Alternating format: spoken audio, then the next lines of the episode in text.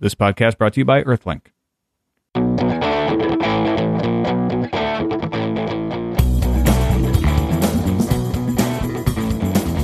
It's Monday, March 27th, 2006. I'm Tom Merritt. and I'm Veronica Belmont. And welcome to a special interview version of Buzz Out Loud, our podcast of indeterminate length. We're happy to welcome Shannon Coulter, director of A&R from Magnatune.com. Hi, Hello, Shannon. Tom. How's it going? Good. Very Thanks well. for coming by.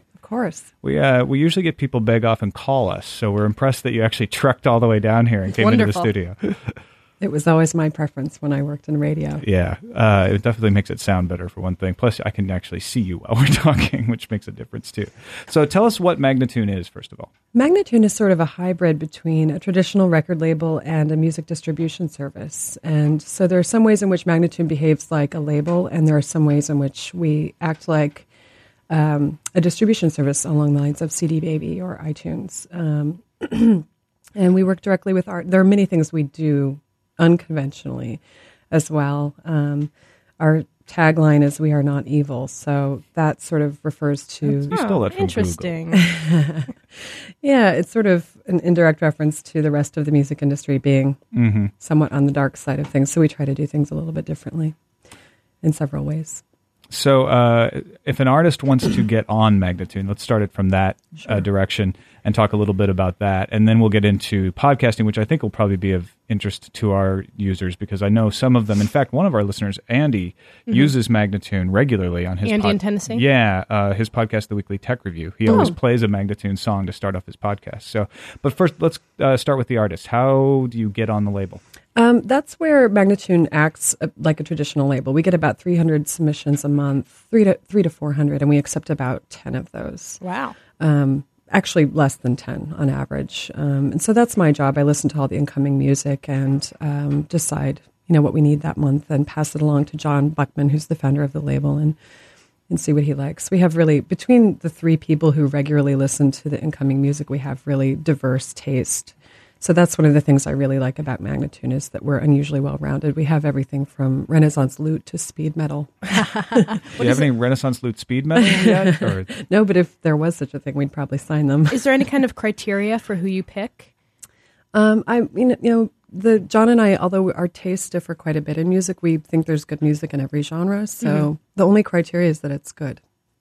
The, we- That is an excellent criteria. our customers tend to be audiophiles, so Right. the production quality has to be pretty high. It can't just be sort of back of your van um, stuff. But yeah, in every genre, we we listen to just about everything. So, So, out of the three or four hundred, how much does musicianship just cut out right off the bat? I mean, Mm. how how how how how fine is the distinction when you get down to trying to pick your ten? It gets pretty fine because it's possible for most people to record at a pretty high level these days. Okay, because that's, of that was what I was interested to know. Yeah.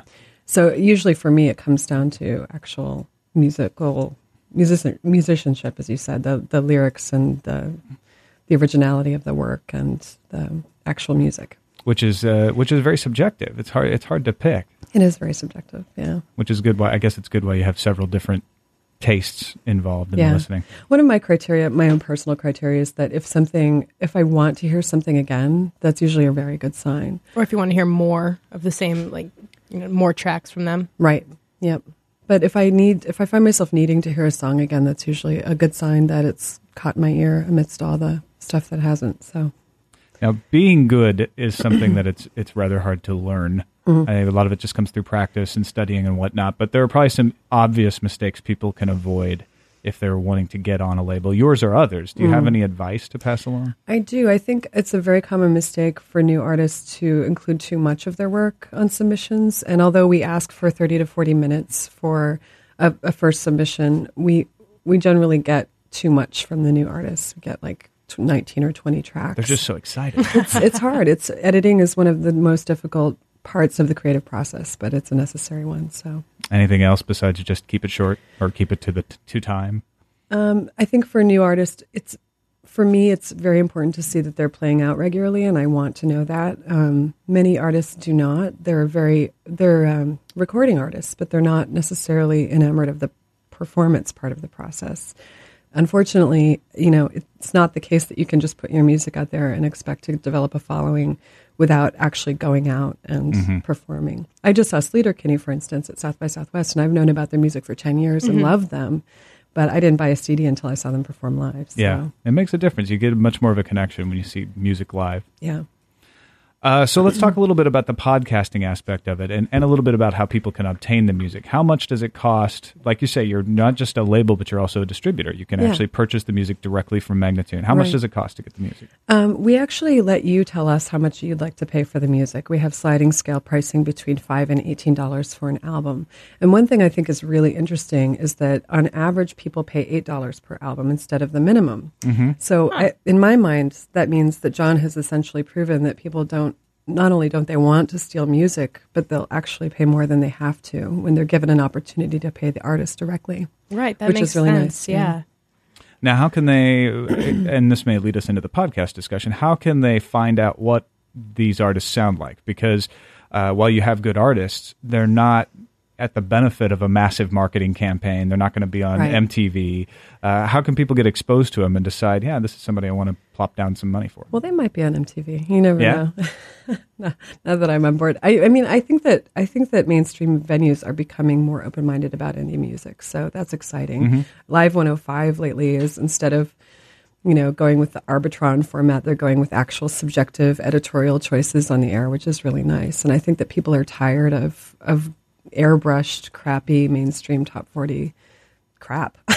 well, there, there was this uh, in bed mentality for so many years, and it still exists between uh, the A and R departments of the of the big labels, Radio and Records magazine, and those kind of magazines, and their rankings, Yeah. and then and then the the playlists. yeah, essentially payola. Yeah. So, Oh, yeah, I was going to say that. Yeah. Same thing.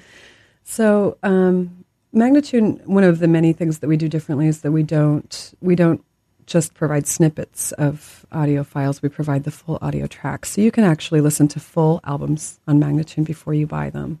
And when you do buy them, we offer many different file formats. Instead of just MP3s, we offer WAV files, FLAC, OGG, Vorbis files. So, like I said, audiophiles tend to really love us and and uh, appreciate the and no DRM. no DRM. No. Wow. Now that That's that, great. That seems very brave. Not only do we not have DRM on our music, we actually encourage our customers to copy albums for their friends. Yeah, we tell us a them little to. bit about the uh, the sharing program. Well, you've always been able to copy your albums for friends, right? And the, only with this recent innovation, and I say that I use that term very loosely, of DRM, have you not been able to do that? So, you know, John understands that. I mean, think about the way that you get new music into your life. You generally hear about it from a friend whose taste you trust or are interested in, and you you know, maybe download a couple tracks or they copy a couple tracks for you, and then you start to like that artist and maybe buy some of their music. And Yeah, it's exactly. actually been shown that people who file share music actually buy more music than people who don't. So, Yeah, Veronica tells me what's cool, and then I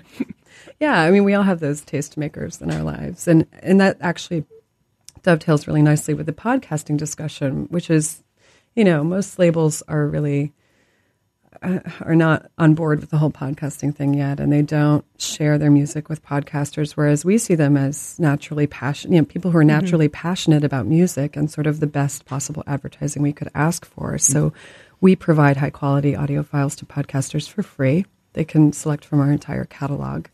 And if you're a non-commercial podcaster, meaning you're making less than 50 grand a year on your podcast, you know, you can use music for anything you want on your podcast. You can use it as background music for an exercise video if you're doing video podcasting and we're we're very generous to podcasters and we also license all our music for free to students. So, how do you go about getting the music if you're a student or a podcaster? You just ask us Uh-huh. and we give it to you. Just an email? Yeah, you can download. I mean, you can get the the lossy, sort of low quality version directly from the mm-hmm. site, but we'll mm-hmm. actually provide the WAV files to you. And what kind of proof do you need to have that you're like, you know, an EDU address if you're a student or a Not necessarily link to your podcast You just or email. something? Teresa Malango is our director of mm-hmm. licensing, and you just email her and tell her what you need it for. Answer a couple of questions about how you're going to use it and for how long. That's really great. Yeah. Now, do you have any attribution restrictions or any sort of stipulations if you're going to use this? Tell people where you got it. Yeah, we ask for attribution, and we make that pretty easy. So, Well, that sounds fair. Now, I've Yeah. noti- noticed on Andy's podcast, he actually has a different voice saying what track it was and Mm-hmm. where it was from, and then saying it was magnatune.com. Is that something that y'all are providing him? or yeah, that might be me. Oh, yeah? I don't know. Is it a woman's voice? yeah, it is. Yeah, that's probably me. So is that part of the file then when you download it, or Yeah, it's part of the file when you download it when you're listening from the site. But he could actually ask for a file without that on it if Mm-hmm. Okay. he wanted that. So I think he probably just leaves it in so that he doesn't have to. It's already there. Yep. He doesn't have Yeah. to worry about it. yeah. When we come back, we'll wrap up with some final questions. Got 10 friends with computers? It's a safe bet nine of them have spyware. And you might too. Get a free spyware scan from Earthlink today. Just visit earthlink.net. All right, well, Veronica, do you have anything else that you wanted to ask before we wrap up here? No, I just think that sounds like a really great service. I think it's phenomenal that you're supporting, you know, people who need access to that kind of music and don't have to worry about getting sued over it. Yeah, it was really interesting. If we have time for one little Yeah, sure. anecdote, at South by Southwest, where I just returned from, I went to a panel called "Choosing Music for Your Film," and the audience was essentially a bunch of young filmmakers Oh, from. University of Texas, uh-huh. and a very educated, accomplished panel told them that if they needed music for their film, they should just hire an entertainment lawyer or just hire a music supervisor who really Sure. knows what they're doing. And this was after it had been ascertained that they were working with budgets of ten grand or less, most of Right, them. right. So I kind of mouthed off during the Q and A part of it, and it was really unexpected. But I basically couldn't give away my business card fast enough afterward because they need Uh-huh. music for their films. They need it to be easy. They need it to not to be brain surgery. And we've one of the really innovative things that John has done is he's automated the licensing process. So if you need music for a film or a commercial, usually you have to negotiate with a label, and it's a very tedious, very time consuming process. And um, now it's like buying a book off of Amazon. So I told them about this, and it was a really unexpected response. We ended up getting interviewed by South by Southwest Studios and kind of making a splash that we didn't expect to make. So I think it's indicative of you know there needing to be a much less ridiculous music industry in place for people who like and or need music. well, yeah. I mean, even uh, shows like Arrested Development. There's the, there's an episode where they're showing a montage, and the voiceover from Ron Howard is like, "We would have liked to play Yellow Submarine, but who can afford that?" I didn't know that. Yeah, I I- heard that Northern Exposure was just released on DVD without any of the original music they used because the licensing was so ridiculous. Oh man, yeah, it, it's scary. It's Yeah. scary. a lot of times, even stuff that you might be able to afford or get, you just don't because you don't want to deal with it. Right. Or if your project is a commercial success, something you once were able to license, you're now being gouged for. Right. So you can't afford it anymore. So we're trying to make that a little bit easier for people. Well, good. Thanks, Shannon, for coming in and, and talking about this with you. And uh, maybe we can rely on you in the future if we have more questions about this sort of thing. Of course. Yeah, absolutely. Shannon Coulter, Director of A&R from Magnatune.com. Uh, this is Buzz Out Loud. You can call us 1-800-616-CNET. E Email us buzz at cnet.com.